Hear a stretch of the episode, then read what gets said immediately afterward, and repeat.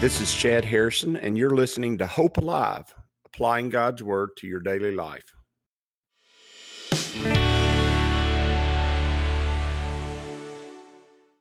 Hi, this is Chad Harrison, and I am the teaching pastor of Lake Community Church and have been serving as a pastor for 25 years. I'm also a practicing attorney. This podcast is designed to help you study God's Word and find God's will for your life.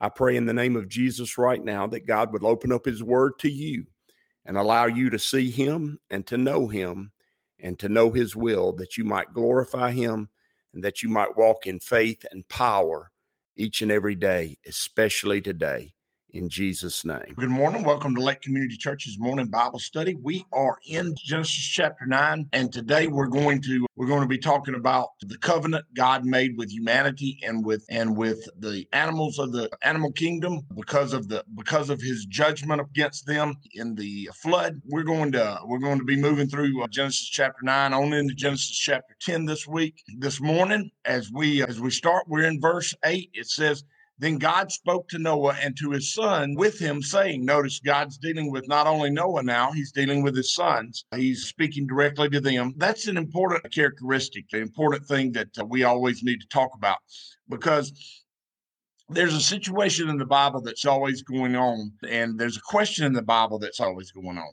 And uh, the situation in the question is it's whether or not uh, we pass on our faith to the next generation. And that is a critical factor in life. The reason we pass on our faith to the next generation or we put them in a position where they're better or more capable or more prepared to deal with God and to walk with God, the way we do that is that they have to see it. It has to be modeled for them. Now, a lot of times a lot of times parents think i'm just going to tell my children what to believe and they're going to believe it i'm going i'm going to i'm going to direct them. It's more of a supervisory director role. The problem with that is is you can't supervise or direct somebody into a relationship. That's not how that works. That's not how life works. Sure i can get somebody to perform tasks and duties as a boss or a director by telling them what to do. I can say I can go into my office and Stacy works for me and she's my paralegal and uh, super capable. And I can say, Stacy, we've got these five things that we need to get done.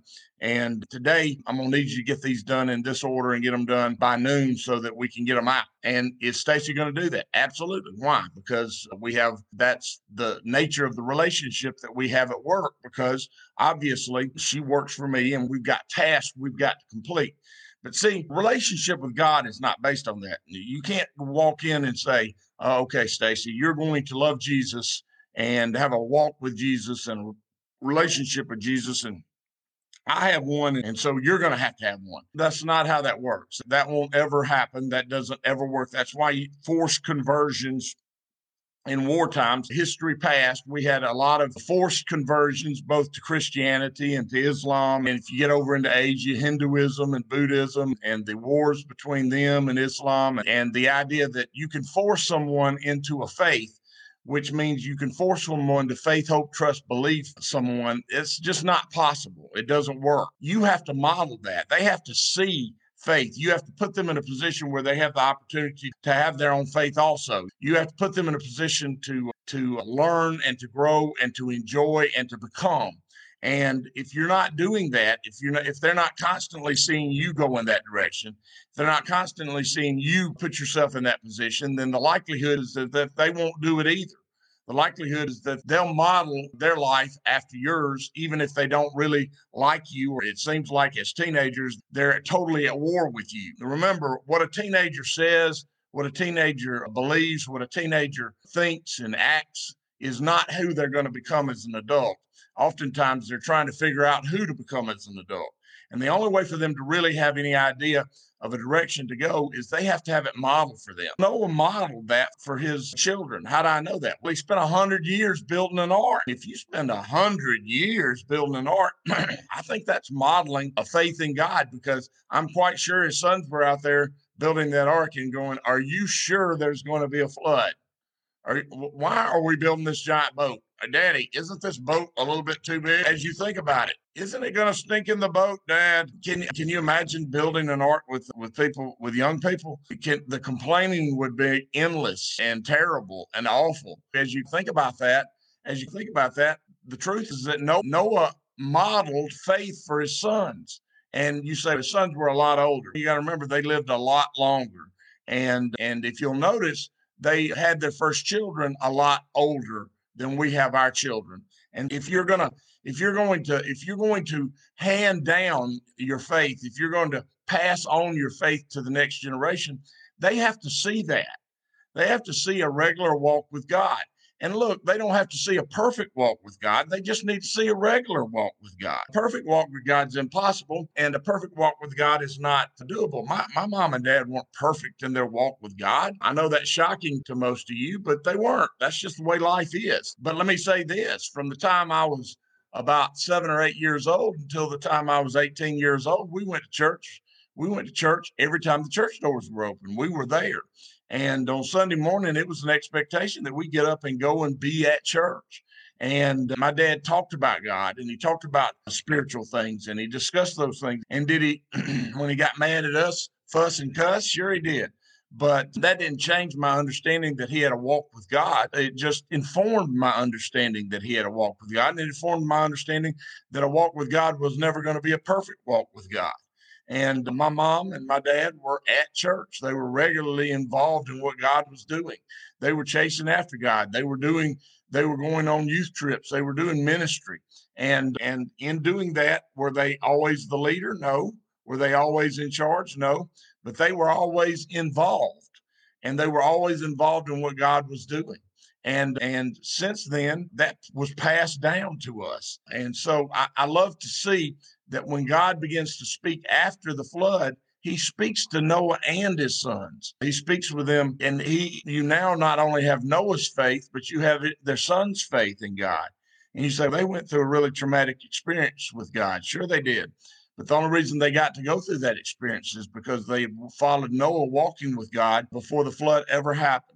And it says, As for me, behold, I establish my covenant with you and with your descendants after you. Establish my covenant with you. Why is there a covenant relationship here? There's a covenant relationship here because God provided salvation and Noah and his sons provided faith. They acted on the faith God had given them. And so you have a covenant relationship here based off of God's salvific work, God's work in, in, in providing them redemption and providing them hope. And Noah and his sons acted on that faith and that hope. And so a covenant relationship is more than just an intimate relationship, it's a powerful relationship. It's a relationship that's based off of sacrifice. It's based off of self giving. It's based off of giving of oneself beyond what others know and understand. It's a relationship that has power in it, and it's a relationship that is sustainable. And the reason that relationship is that way is because there's provision given on both sides. Both sides give of themselves self sacrificially. And God provided for Noah, and Noah provided uh, faith toward God. Noah faith God. He trusted God and he believed him. And every time you trust God, it's credited to you as righteousness. You you do you understand that? It's not righteousness because you're perfect. If righteousness came by perfection, we'd all be sunk. That's not how it works. Uh, righteousness, for as far as God's concerned with humanity, because humanity is marred by sin, has that difficulty and struggle. Because humanity is marred by sin and, and struggles with sin, because of that, God credits us righteousness if we trust Him, if we faith Him, if we believe upon him, if we place our hope in him, then he credits us as righteous. He says, You're righteous, you're you're right before me. If you'll trust me, you're right before me. Isn't that cool about God? Really, I want you to think about that. God's not demanding production from me. He's not demanding that I produce so that he says you're good to go. Going back to that that that boss employee relationship. If you come in, if the boss comes in and says, I want these three things done, and you don't get them done, you don't produce, that relationship's going to be strained. God's not that way. God's not sitting back saying, I need you to produce. What God's sitting back saying is, I need you to trust me. And, uh, and because of your trust, I'm going to have that covenant relationship. I'm going to give you, I'm going to give you everything. I'm going to place all that I have in you because all that he has is ours. His whole kingdom is ours. We're in his kingdom. We're part of his kingdom. And he says, and with every living creature that is with you, the birds, the cattle, and every beast of the earth with you, and of all that go out in the ark, every beast of the earth. Notice God's covenant extends to the things that Adam is uh, that Noah and his sons are over. God's covenant goes beyond themselves and it goes out into the world. And I want you to get this. This is not a pantheistic uh, point of view, but there's something called common grace that's in in the world. And what do you mean by that? The world benefits from God's people being there and God's grace pouring upon God's people. There's a natural extension of the benefit of God's grace that goes out to people who don't even know God. That's the cool thing about it. A lot of the earth is sustained just by our very presence here. God's wrath and judgment is held back because of our presence. God's goodness and his faithfulness and his wonder is given to us and benefited by others because of our faith. You need to realize that your faith and you trust in God is of great benefit not only to yourself and to your family, but it's a great benefit to the society that you live in and the people that you live among. And and they get the blessings from that. We we live in a society that generally speaking has lived by Christian values. I wouldn't say it was a Christian nation, but it was definitely formed by Christians or at least theists, people who believed in God.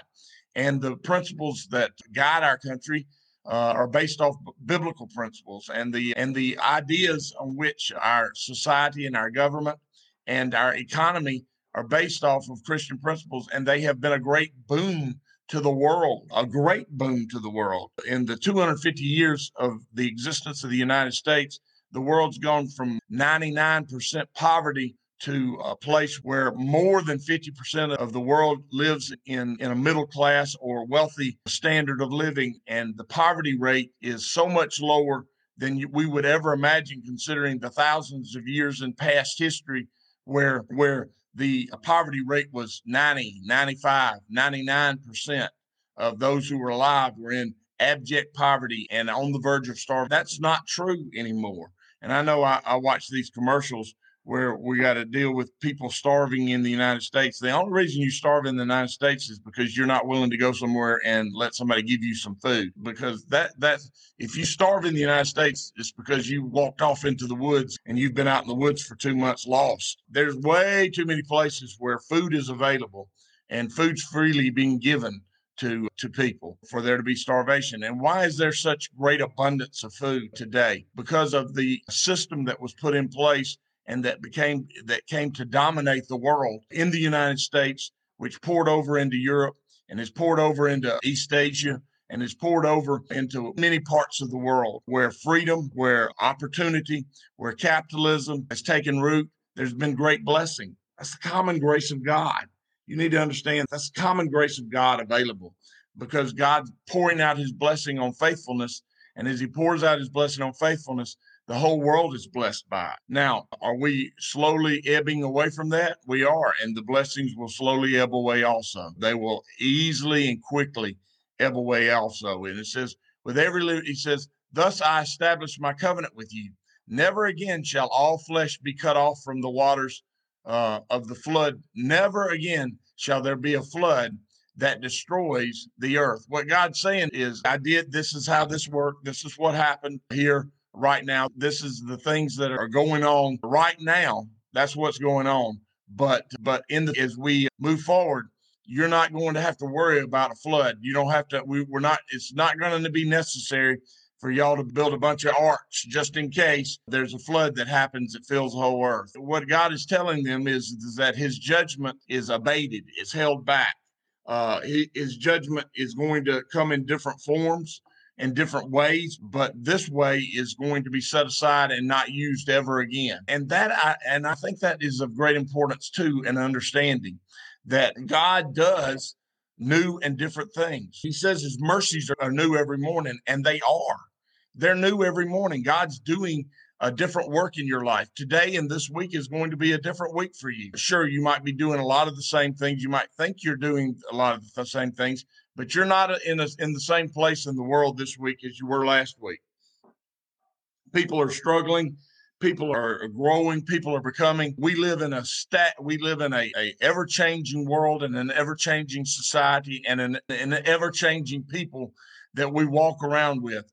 There are going to be people that were walking on the earth last week that aren't work, walking on the earth this week. There are going to be people who are in whole different positions in life than they were before. And there are going to be people who are dealing with whole new different problems than they were dealing in the past. And so God's dealings with humanity, it grows and it and although he's the same, how he works and how he operates in somebody's life changes as they change. It grows and becomes, it prospers and it nurtures. And who you are in God's kingdom grows and prospers and changes and nurtures. And the question is, are you continually becoming also? Are you continually being and growing also? Are you spending time in God's word? Are you spending time looking around and seeing what God's doing around you and enjoying Him in that? Are you actively involved in the kingdom work that God's doing around you? And trust me, the kingdom is at work around you. Kingdom of God is at work in you and it's at work around you. And so the question is, are you joining God in that? Are you joining God in that? Are you? If you are, you're going to see the power of God and you're going to be changed. You're going to be different. You're going to be more. You're going to be newer. You're going to be better. If you're walking in your covenant relationship, who you are today won't be the same as it is uh, as it was yesterday. And in the future, you won't be the same. You're going to be bigger and better and more and greater. And you're going to see life from new perspectives. My my former pastor told me one time. He said, "I have found that the decades as they go on get better and better. And the more I thought about what he said, the more I think he's right. He said, I found that my 30s were much better than my 20s. I enjoyed them much more than my 20s. And he found that my 40s, I enjoyed them way abundantly more than I enjoyed my 30s. And then he said, my 50s were just so much better than my 40s and my 60s were so much better than my 50s and as he approached 70 years old he had the expectation that they would be better and better too. I think god eh, the more you walk with him and the more you walk in his grace i don't think the times get better.